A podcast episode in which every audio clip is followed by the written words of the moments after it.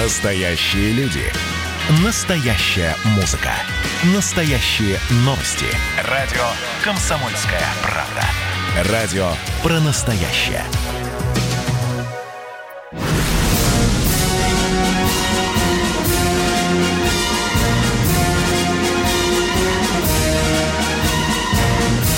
На радио «Комсомольская правда» военное ревю полковника Баранца.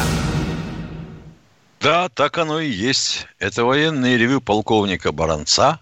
В студии дежурным Михаил Тимошенко, Виктор Николаевич на секретном задании. Поэтому не удивляйтесь, что его не видно. Это сделано для того, чтобы его не видели враги. Поехали, Виктор Николаевич. Мы хотели сегодня поговорить о том, зачем Роскосмосу новый «Буран». Он, на первый взгляд, вроде бы Роскосмос никакого отношения к военному ревью не имеет, но это не так. Потому что, а, ну, во-первых, гражданская, а, назовем так, или пилотируемая космонавтика выросла из военной. Давайте вспомним, на чем летал Гагарин – Давайте поймем, что космическая группировка спутниковая наша, она создается ракетоносителями, а нагрузка получается какая? А нагрузка, как правило, двойного назначения. Не, ну есть, конечно, спутники чисто гражданские. Но вообще-то все это в целях национальной обороны. Ну и в том числе, естественно, используется и пилотируемая космонавтика. Так вот, для тех, кто не знает, Союз, на котором наши космонавты летают на МКС, равно как и ракета-носитель «Протон», первые полеты совершили аж в 1967 году. Даже выпускники и жертвы ЕГЭ способны посчитать, что это вообще-то 50 с лишним лет. И пора бы их уже заменить. Разговоры об этом ходили давно. И вот, э, значит, сначала Роскосмос затеял тему «Клипер», и широко ее рекламировал. Она делалась вроде как совместной с Европейским космическим агентством. Потом европеи махнули рукой и ушли от нас, и мы ушли от Клипера – и заложили новую тему в 2009 году. Универсальный космический корабль, модульный, э, Федерация. И уже всего через 10 лет, в 2019 стало понятно, что под этот корабль нет носителя, потому что он тяжелый собака на две с лишним тонны, чем расчетный вес – Мама дорогая, я не очень понимаю, как конструктора ухитрились так ошибиться. И начались пляски с выбором носителя.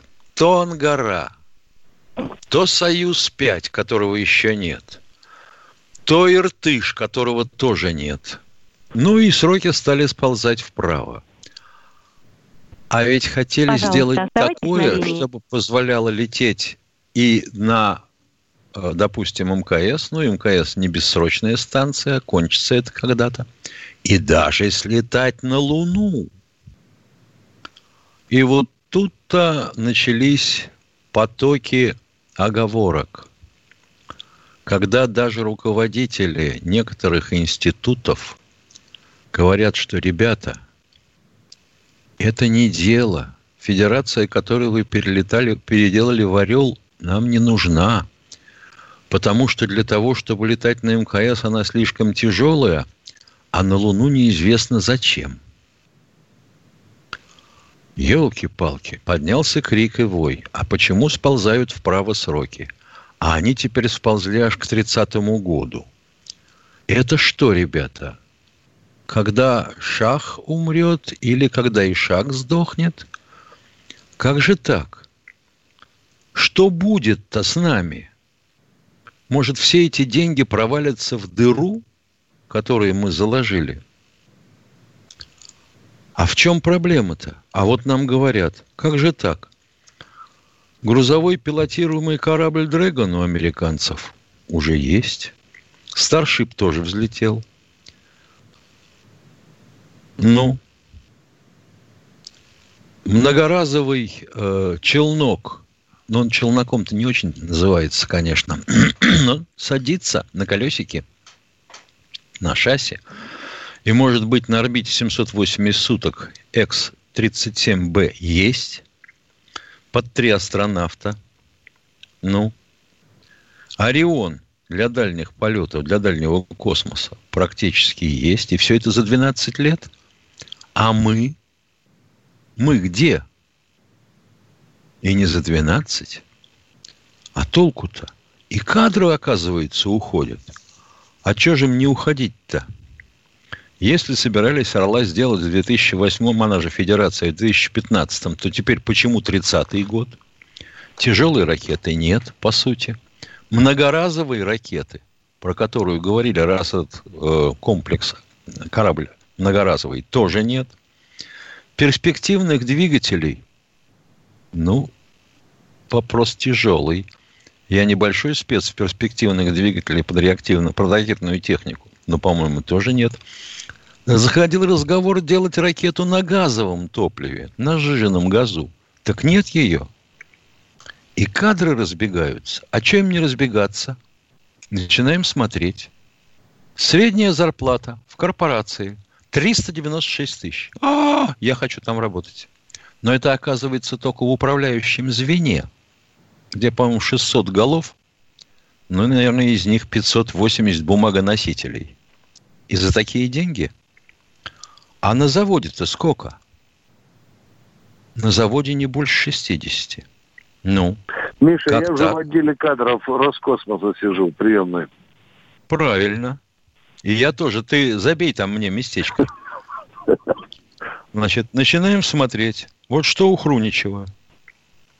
Ну, 60 у начальника цеха. Токарь от 90. Оператор ЧПУ от 90. Но это же Москва, и это Хруничев. Понятно. Но начальник-то цеха 60, который вообще за все отвечает. Почему 60? Энергомаш, который двигатели те самые перспективные делает. Инженер 43. Ну. Энергия. А то же самое. Те же самое. 45. Елки-палки. Ну. Хорошо, смотрим эту НАСУ проклятую, которая это все делает у американцев. 180 тысяч дойлеров э, руководитель. Инженеры 150 в год. 94 тысячи долларов в SpaceX, который сделал Crew Dragon. Европейские инженеры, которые еще ничего толком не сделали, получают столько же, только в евро. А это больше – ну, ребята, ну так же нельзя. Вы же уже студентов стали привлекать к проектированию федерации. Где она? Я не делаю выводов, но хотелось бы понять, вообще говоря, с какого конца мы заезжаем. Плиточник получает 45 тысяч рублей. Так может быть, э, все это дело перевести в облицовку плиткой в городе? А? Ой, полковник Тимошенко доклад закончил. Кто у нас на связи? Здравствуйте, Игорь из Бийска. А, здравствуйте, товарищ офицер. А вопросов-то кому? Михаилу Владимировичу вам задавать? Задавайте. Э, Михаил, а, Михаил Владимирович, вот первый вопрос такой. Вы когда уточнить по просто передаче, вы имели в виду Бабарыка, которого сняли с выборов, про него, что зря снимали, да? Я так понял. Он на нашего Косина так похож. Прям вот как родственник. Вы про Бабарыку говорите про белорусского? Да, да. Вы про него говорили? Когда? Сегодня? Нет, Сегодня? просто передачу. Ну, там не только Бабарык. Там не только Бабарык снимали с выборов, там много кого снимали. Ну, ну. А вопрос такой сейчас к вам, вот вопрос первый.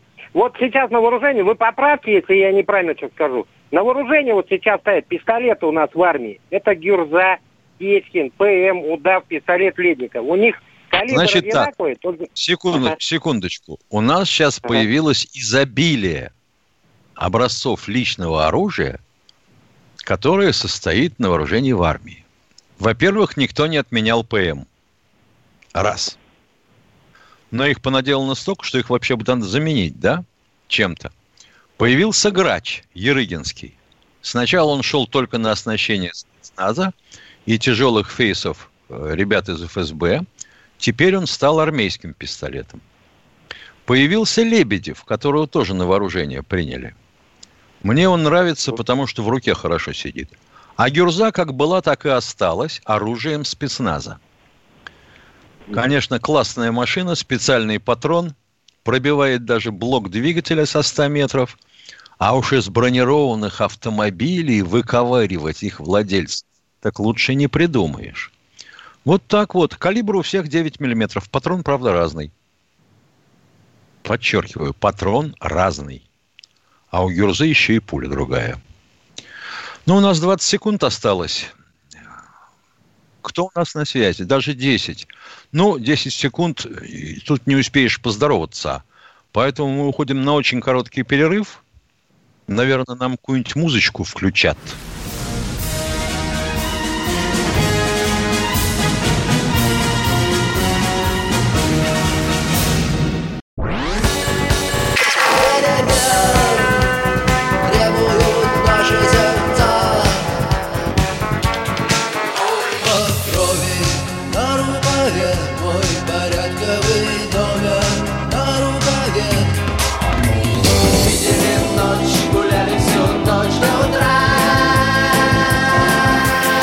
«Комсомольская правда». Радио поколения кино.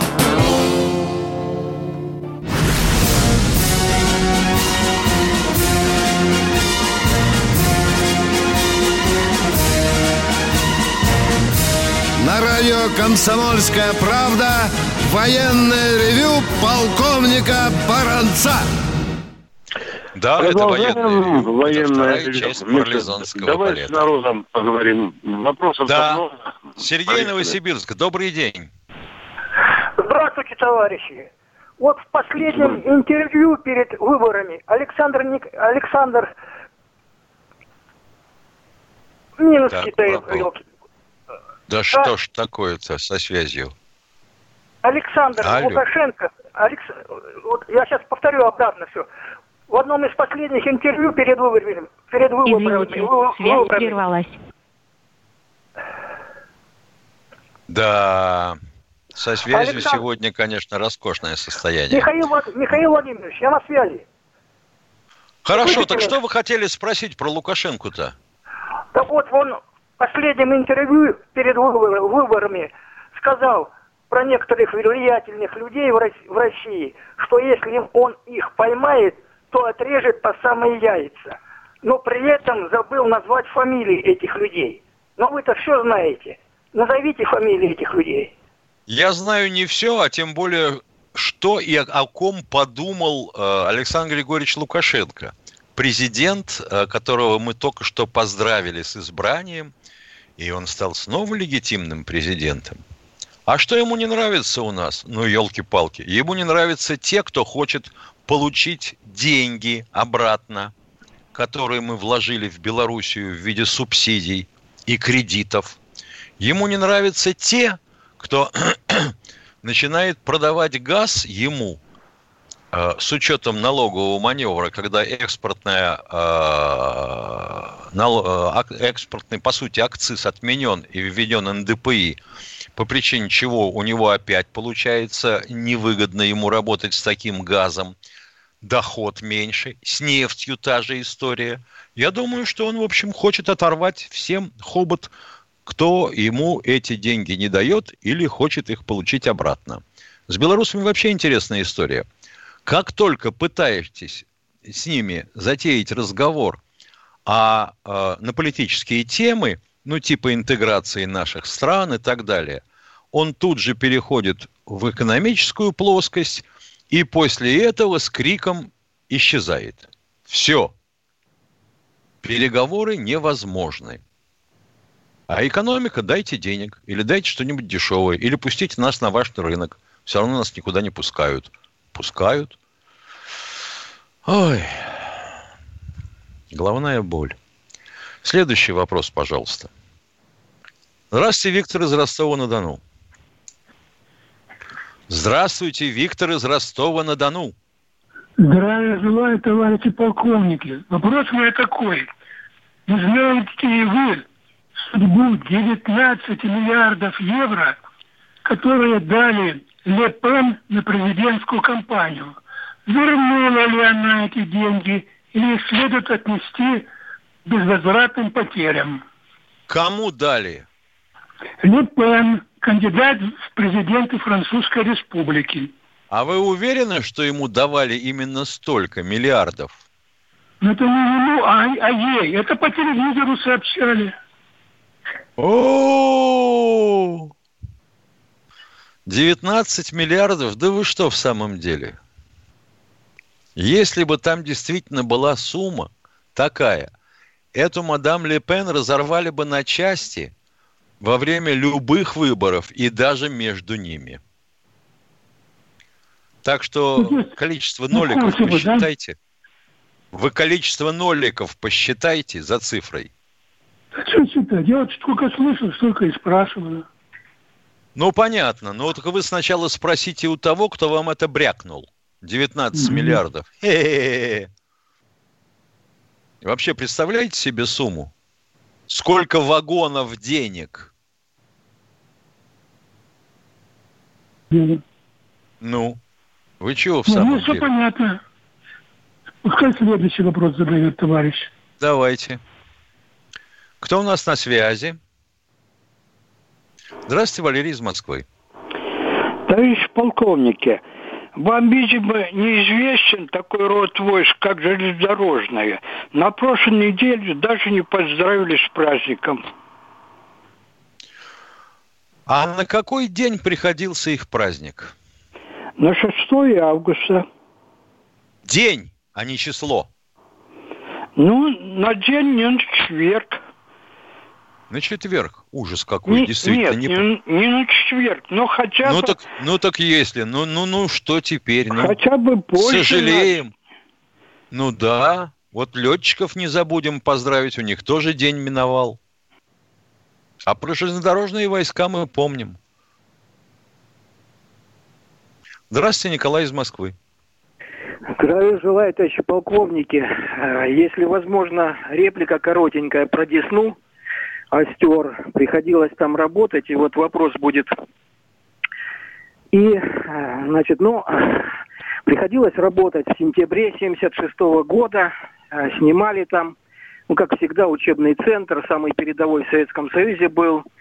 После всего, когда там закончили, проявили, сделали – и, естественно, там с командованием с некоторым отмечали, как всегда не хватило, и пошли в Выползово, в Шинок там или в Корчму, не помню, потому что там на всю Десну-то одна столовка-то лесная, и та она закрывалась 8 часов.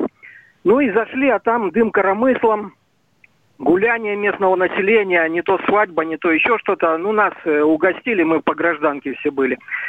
И э, э, спро- потом спросил тому одного человека, говорю, что за праздник такой большой? Это у меня переломный такой был период. Он начал рассказывать, что оказывается несколько дней назад а вопрос Виктор в чем? Так вот вопрос подвожу. Виктор Иванович Беленко посадил удачно на Хоккайдо МиГ-25П. И вот они празднуют, оказывается, родственники есть. И вот я тогда подумал, что вот ребята как быстро все узнали – и большой праздник. И хотелось бы задать, как он все-таки умудрился и первого класса получить, и инструктора, и член партбюро КПСС, и э, заместитель был э, секретаря КПСС, и все это так удачно произошло. В общем-то, с таким э, родством и с такими всеми делами удивительно, как там проверяли все эти контрики. И хотелось бы, да, хотелось бы узнать у э, товарища Баранца, как он там с выползом, там, он же служил там, он, наверное, кое-что помнит, может там рассказать, были ли провокации и как там сейчас ну, обстановка. Ну, какие провокации? Еще... Елки-палки. Все, что мог сделать для себя товарищ Беленко, он сделал. Он пытался все время раскорячиться между э, летно-командной и летно-политической линией. и не мог толком решить, в какую сторону ему грести. Потом его, по-моему, не пустили сразу в академию. Сказали через год или что-то в этом роде. Он надулся, обиделся и после этого улетел в Японию. Ну, чего долго-то подстилать было Алло. одеяльце? Да. Алло. Алло. Слышно да, слушаю меня? вас. Да. Ну, смысл вы поняли, что э, мы-то еще не знали там в это в соединении, а они-то уже знали. А смысл-то в том в соединении, что вы не слушали голос Америки, свободу и BBC. А Понятно. они слушали, ну и все. Понятно. Голос и Америки второй... сразу сообщил. И второй, вот второй вопрос. Сложный Алло. вопрос какой, да. Второй вопрос по форме одежды. Как теперь будут в чем ходить полковники? Э, для генералов оставили каракуль или нет? А у полковника вроде забрали, в чем ходить будут? И по поводу Франца Клинцевича... У полковников и генералов, которые относятся к вооруженным силам Российской Федерации, каракуль забрали, потому что бараны кончились. Теперь у них будет бобер. Ясно. А Франца Клинцевича за что убирают? Последний был афганец, в общем-то, боевой. Э, Елки-палки, по два вопроса в руки. Вы исчерпали не только количество Все. вопросов, вы и время сожрали сколько со своим подстилом под вопрос. Следующий, пожалуйста. Ростислав из Москвы. Вау! Я а, чувствую давайте, сегодня давайте, давайте, давайте, здрасте, я два сразу задам, чтобы до перерыва успеть, а потом давайте. можете ответить. Первый по Беларуси, вот там дальнобойщик мне как-то сказал, что они кроме военного поставляют в Россию другое чувствительное оборудование и детали. И он сам возил такие на склад Роскосмоса в Мособласти и в Росатом через Институт Курчатова в Москве и филиалы «Газпрома». И вопрос, как думаете, если это прекратится, России есть чем это все заместить? И про Чехию еще хотел вас спросить про Чехию. Вот вы как-то говорили, что начальником управления туда выезд никогда не был запрещен. А бывали ли, по вашим сведениям, до пандемии в Чехии на отдыхе кто-то из замов министра? Потому что я не знаю, как база отдыха в Астраханской области, но военных Я не очень не понимаю, при чем здесь отдых в Чехии и военный ревю? Вы, может быть, слышали, кто-то отдыхал или нет? Елки-палки. При чем здесь отдых в Чехии и военный ревю? Ростислав, ну что вы правы? Ну, зам, замминистр там отдыхать, я так понял, из вашего ответа. Ростислав, вы меня удивлять начали. Почему? Если начальники управления могут, значит и замминистры могут. По идее, по, по вашему ответу так получается. Если очень нужно, тебя отправят лечиться куда угодно. Вас тоже. Кто у нас еще на связи? Здравствуйте, Татьяна Москва. У нас с вами 10 секунд. Я прошу вас не уходить со связи. Останьтесь в эфире и сразу после перерыва зададите свой вопрос. А то сегодня какие-то странные у нас звонящие.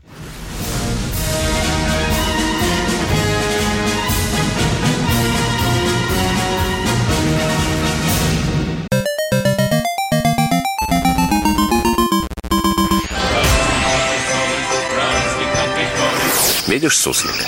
Нет. И я не вижу. А он есть. Нам есть что вспомнить.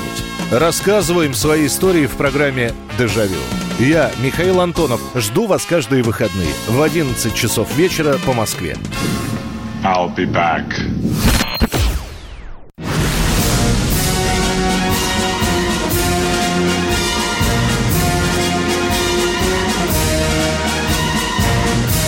На радио «Комсомольская правда» Военное ревю полковника Баранца. Точно так. Третья часть. Виктор Николаевич у нас ушел со связи. Я полагаю, что не ушел, а это какая-нибудь диверсионно-разведывательная группа противника на него обрушилась. А может, рыбам задавили. Поехали. Кто у нас на связи? Какие вопросы? Да, Татьяна, добрый день еще раз. Слушаем вас. Алло.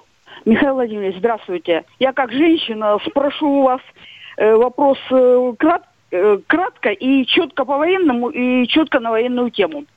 Скажите, чем отличается по сути и по действию атомное оружие от ядерного? Ничем. Это просто а... два разных названия. Одно и то же. Да.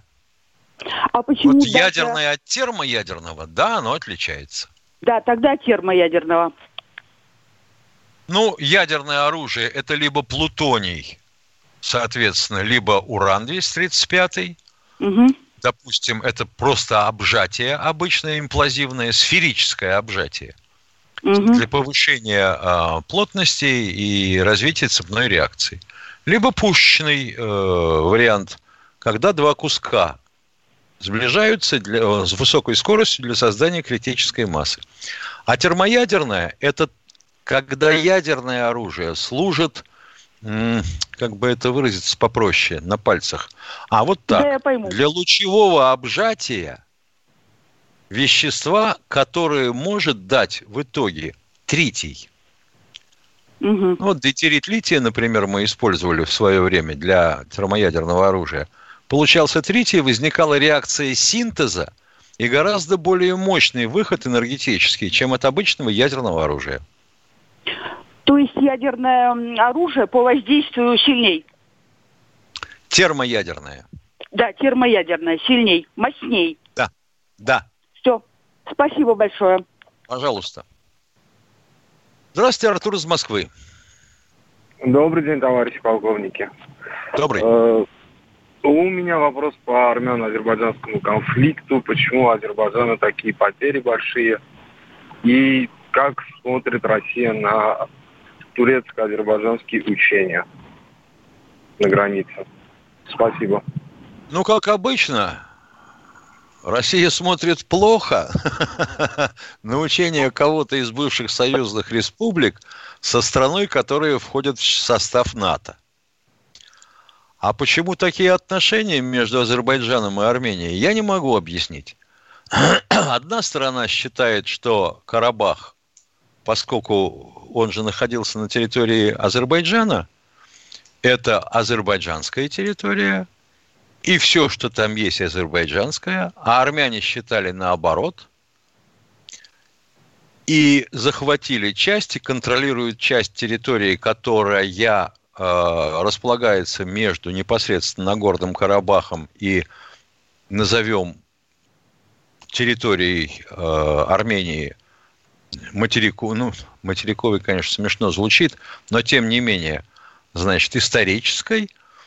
И вот из-за этого вся возня, потери, а потери, я полагаю, потому что воевать не умеют. Или не готовы. Там вообще, по-моему, началось все с того, что УАЗик кому-то заехал куда-то. Из-за пустяка. Следующий, пожалуйста. Сергей из Москвы, добрый день. Добрый день. Э, скажите, пожалуйста, у нас в Беларуси единая система ПВО. Э, там э, средства российские или белорусские? И надежно ли мы имеем права разместить дополнительно, если вдруг произойдет обострение? Ну, а дополнительных я документов не видел, в руках не держал и даже не слышал. А средства стоят наши, естественно, потому что белорусы сами средства ПВО не производят. То есть они российского производства. А единая система, потому что она под единым управлением. И единые средства разведки. Все. Ответ закончен. Здравствуйте, Николай из Москвы. Желаю. 15 лет назад вот у нас батискаф э, на Дальнем Востоке боевой запутался не то в кабелях, не то в сетях, там бухта Березовская, если помните, да? И, не в, сетях, глубина... а в кабелях. В кабелях, да, в фидерах. Э, глубина около 200 метров там была, и, в общем-то, практически там нужно было просто обрезать интересно, сейчас-то могут такие ножнички спуститься на 200 метров, чтобы обрезать и помочь всплыть это дело. И вот все-таки, как вы считаете, это по этому вопрос. Вот э, доклады э, Игоря Дегала 20 э, лет назад, э, вот если бы они только остались, помогли бы этому батискафу? Или все-таки вот это 9 октября последний эфир на ОРТ Сергея Доренко все-таки спас этот. Я считаю, что нам нужно посмотреть этот, еще раз пересмотреть. 20 лет назад человек сделал для себя, шагнул, выбор, ушел в никуда практически с телевидения, миллионы свои, так сказать, э, призревший. Я не очень э... понимаю, каким образом Доренко связан э, с батискафом, который у нас ну, пытался утонуть на Дальнем ну, Востоке. Не хотели больше шума такого. Все-таки сразу международную спасательную операцию назначили и спасли батискаф, как вы считаете? И стоит ли... Э, есть там какое-то зерно у Доренко, честность э, хоть какая-то есть журналистская? Или все-таки честность Игоря Дегала повыше будет, как вы считаете? И не знаю, вот остав... не знаю. Я не знаком ни с тем, ни с другим. А насчет батискафа могу сказать. У нас на ту пору было плохо со средствами спасения подводных лодок и подводных аппаратов. Ну, там только обрезать. На сегодняшний, на сегодняшний, что значит обрезать, елки-палки. А ты попробуй высунь руку и обрежь. Как ты руку-то высунешь? Это понятно. Значит, его спасать должен такой же аппарат, как минимум. Другой. А он был один вообще, на весь Дальний Восток. Ну, что делать-то? Ну, пять лет прошло уже после Курска. В общем, и от К-141... О, елки-палки. Вот... Вы попробуйте спроектировать и испытать что-нибудь глубоководное. Пять лет прошло после Курска. Ну, хорошо. А в Советском нас... Союзе на все плоты было как минимум четыре подводных лодки-спасателя, типа «Ленок». Сейчас, по-моему, осталась одна, если еще не утонула около пирса. На, на северах. Все. Хорошо. Для этого нужно иметь Вопрос. подводные средства спасания. Вопрос по флоту еще. У нас э, э, за это время посмотрел не только этот большой док э, адмирал Кузнецов, который... Док, утонул. похоже, поднимать не будут. Понятно. Ну, их утонуло там пять штук, и там два только в Крыму какие-то утонули, и там же это тоже лодочка эта старая утонула, док утонул. У нас э, будут доки эти строить, или будут ждать, пока мы Николаев все-таки себе заберем? На северах, на северах строят сухой док, не плавучий, сухой док. Правда, там уже, естественно, возникли проблемы с э, подрядчиком. Он с чем-то не справляется. ПД-50 обещали поднять. Но пока, а поскольку он собственность завода, а который завод передали из Министерства обороны в «Газпром» или в «Роснефть», там не чешутся хозяева. Не хотят его поднимать. Это деньги, понятное дело. А то, что вам корабли ремонтировать не в чем, это ваши проблемы, а не наши. В Крыму, ну, в Крыму, да, маленький док затонул, но там на заводские доки есть сухие. Точка, конец абзаца. Владимир из Красноярска, рад вас слышать. Добрый день. Здравия желаю. Я хотел спросить, вот в Беларуси там вот ОМОН белорусский вот арестовал журналистов наших российских, а вот кроме наших он задерживал там, я имею в виду американских журналистов, английских и польских. ОМОН задерживал всех, кого мог задержать. Вплоть до того, что э, в СИЗО вместе с нашим военным корреспондентом, но это не, не военный, не, не корреспондент комсомолки, не Александр Коц, оказались китайцы, индусы, европейцы и тому подобное. Но американцев, наверное, не было. А я не знаю, написано на них было USA ну, или нет. Потому что у американцев, например, есть один полицейский, у которого на руке татушка «Россия». Ну, спасибо тогда большое. Пожалуйста. Иностранцев хватали, конечно, а что там? Тем более молчит. Здравствуйте, Владимир из Ростова-на-Дону. Ахтунг, Ахтунг, Ростов-ам-Дон. Здравия, это Владимир Ростов-на-Дону. Здравствуйте, Владимир. Я хотел бы продолжение развития космонавтики. Рогозин говорил по поводу того, что к 30 году хотелось бы на Луну и Марс так далее полететь. Но как можно туда лететь, если даже Леонов говорил, когда его закинули на высоту 495 километров, промазались вместо 360, то если бы еще 5 километров, говорит, я бы через 5 часов уже оттуда бы э, был бы не живой. То есть свыше 500 километров идет радиационный пояс. И какое может быть развитие пилотируемой космонавтики выше этого э, расстояния? Какой может быть полет Должна Марс. быть защита на корабле. И Луна. Ну, представляете, какая должна быть защита? Какая Я представляю. Я представляю. Или недолго болтаться за радиоактивным поясом.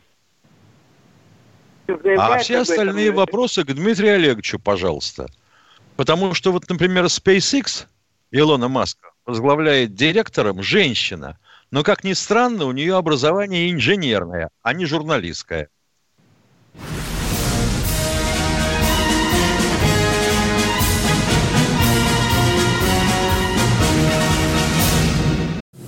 Присоединяйтесь к нам в социальных сетях. Подпишитесь на наш канал на YouTube. Добавляйтесь в друзья ВКонтакте. Найдите нас в Инстаграм. Подписывайтесь, смотрите и слушайте. Радио «Комсомольская правда». Радио про настоящее.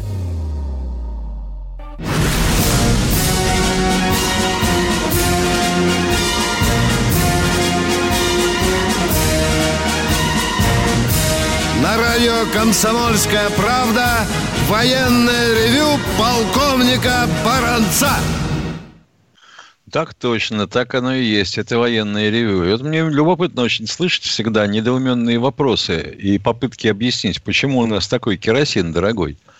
Вы хотели капитализма? Получили. Только капитализм у нас вот такой вот.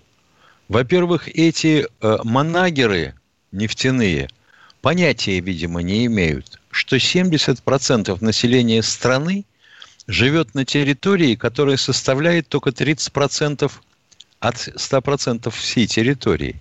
А 30% живет на территории, где транспорт сезонный.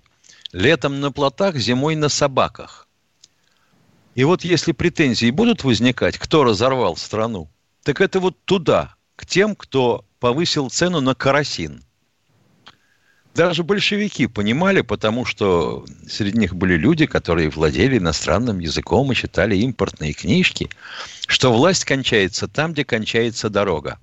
И советская власть начала с того, что стала прокладывать авиалинии вдоль сибирских рек – Обская, Енисейская, Ленская трассы и тому подобное.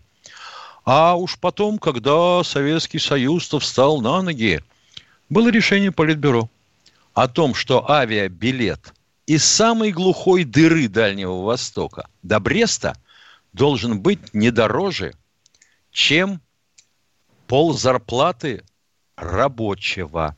Все. Гражданин должен был на свою месячную зарплату мочь слетать туда и обратно. Сейчас, по-моему, никто уже почти не может. Поехали. Кто у нас на связи? Здравствуйте, Виктор из Симферополя. Алло. Алло, добрый день. Э, у меня такой вопрос. Скажите, пожалуйста, когда верховный главнокомандующий на парадах обращается к участникам парада, речь звучит так. Товарищи солдаты, матросы, сержанты, старшины, мичманы, прапорщики, офицеры, генералы и адмиралы. Да. Это первый вопрос. Почему нет курсантов? Это что, не военнослужащие? А у курсанта звание какое? Ну, а всякое бывает, рядовой. Все. Когда есть курсант, Нет. это... Хорошо, второй всяком, вопрос. По э, парад, не бывает. Второй вопрос. Парад в этом году в Ленинграде, Санкт-Петербурге. Вот, Верховный Морской. обратился так. Товарищи матросы, старшины, мичманы, офицеры, адмиралы и генералы. Что, морская да. пехота, морская авиация перестала ли ходить в состав флота? упущение у того, кто писал текст, упущение. Он так, не служил быть, в армии. ему как-то на вид поставить? Надо. Вот давайте будем ну, считать, что мы ему ставим на вид. Ну, очень, очень, очень замечательно. Хорошо, спасибо большое. Пожалуйста. До свидания. До свидания. Здравствуйте, Николай из Москвы. Алло. А, да, По поводу слушай. братьев белорусов. У нас э, там остались э, узлы связи и управление лодками. И, в Ганцевича и Валуйки, ну знаем. Дальше. Да, и а наверняка до сих пор остались старые кабеля в газовом диэлектрике, и по идее там за год не перенести, если мы захочем. Ну, завтра приходит подруга там к власти, нам эти узлы не перенести. А, и кабеля могут нарушить эти ребята очень легко и просто. И что мы тогда да, будем делать? Проколол и все. А? Дырочку, дырочку проколол в оболочке и все. И все в болоте, да. Я же о чем и говорю, сколько таких случаев, а мы э, чинить их до сих пор, наверное, не можем. Как вы считаете? И хотелось бы все-таки уточнить, каким образом э, мы там что, по болотистой воде мы связывались с лодками? Ведь это распространение сигнала там за счет чего происходило? И зачем распространение это сигнала, распространение сигнала для связи с лодками это одно, кабели в диэлектрике это другое, правда? Ну, я понимаю. Одно ну, кислое, другое широкое. Ну, зачем там нужно в этих болотах было держать? Другого места не нашли. И не пора ли уже задуматься об этом? И, значит, второй ну, задумались, вопрос... По... Задумались. Задумались? А э, там же еще стоит у нас и раннее обнаружение, или уже тоже нет? Нет, раннее обнаружение станции стоит, но а, ее подпирает с российской территории станция высокой э, заводской готовности.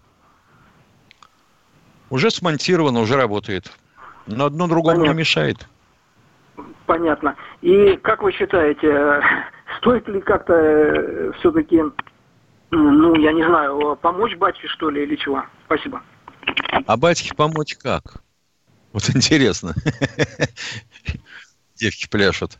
Как помочь батьке? С помощью гранат, что ли?